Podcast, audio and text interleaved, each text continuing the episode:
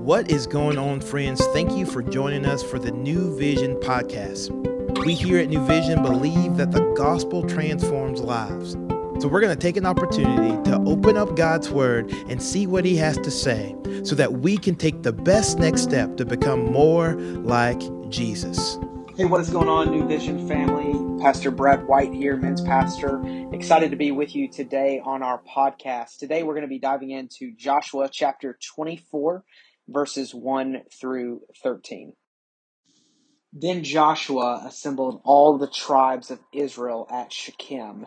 He summoned the elders, leaders, judges, and the officials of Israel, and they presented themselves before God.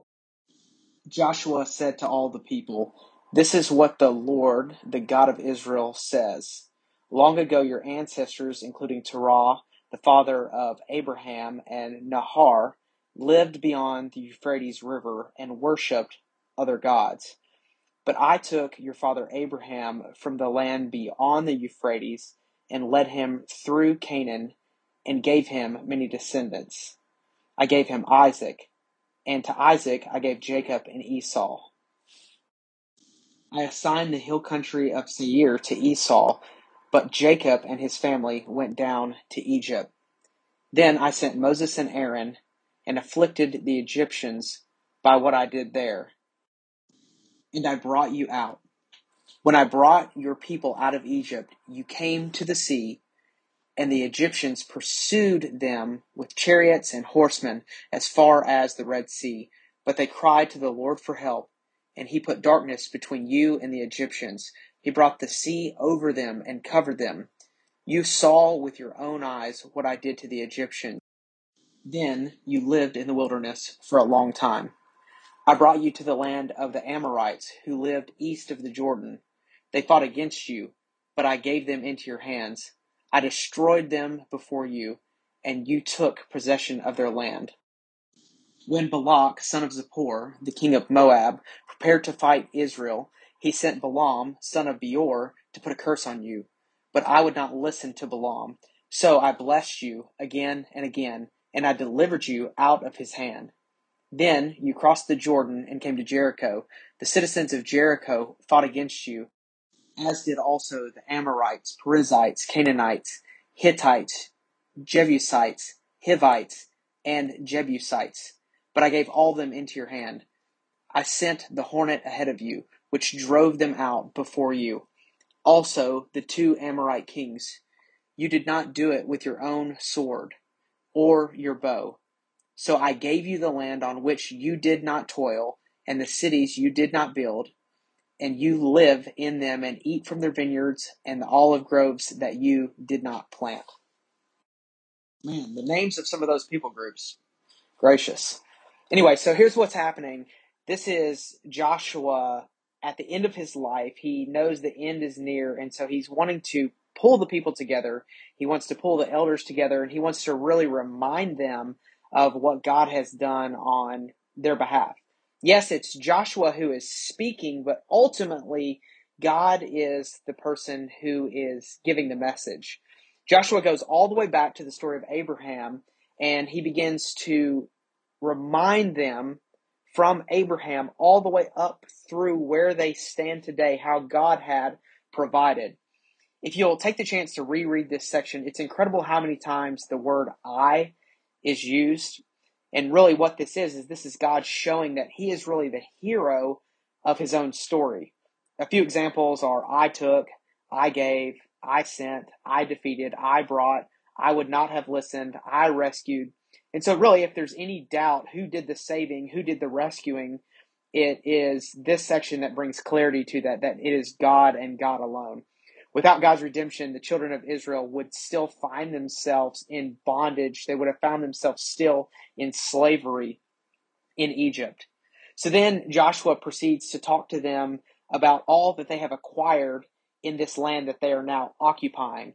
And this seems a little bit peculiar considering that these folks are there right then. They can see everything that they've acquired. They're living in these homes what Joshua says is that you are living in houses that you didn't build, you're eating from crops that you didn't plant.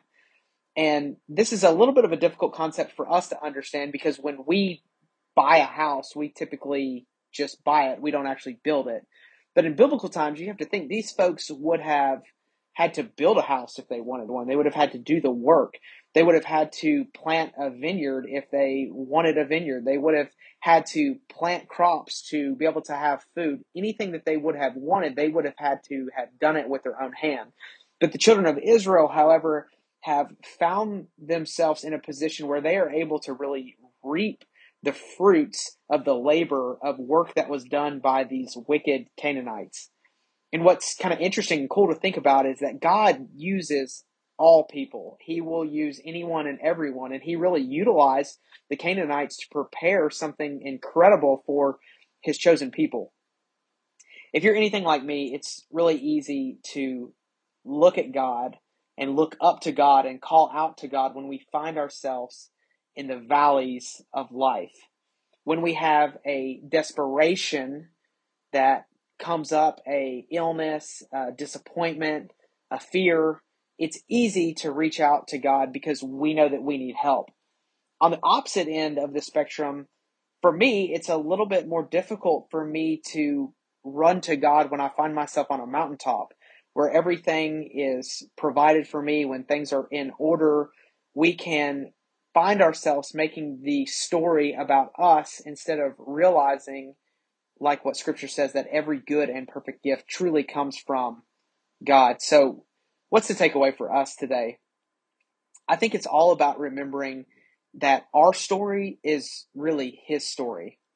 Whatever it is that we have done, whatever it is that we have acquired, whatever accomplishments we have completed, it's really only because He's allowed us to do that. He's the giver of every breath. He has given us the ability to work. He's given us the ability to create. And so for us to not give him credit and to understand that our story is really his story, I think would just be really foolish.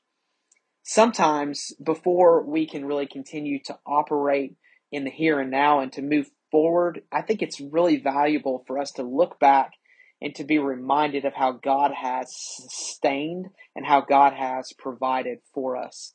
It's a great reminder because it reminds us that He will continue to sustain and He will continue to provide, and that all of the glory and all of the honor and all of the work is about what He has done, and He's just allowed us to be a part of what is ultimately His story.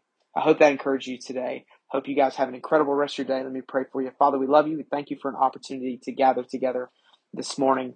Pray today that the truth of your word would resonate in our heart and that we would look back to you, realizing that every good and perfect gift comes from you, and that we can cry out to you, yes, when we're in the valley, but God, also when we're on the mountaintop, you are still God, you are still sovereign, and you still reign. In your name we pray. Amen. Thank you for joining us today for the New Vision podcast.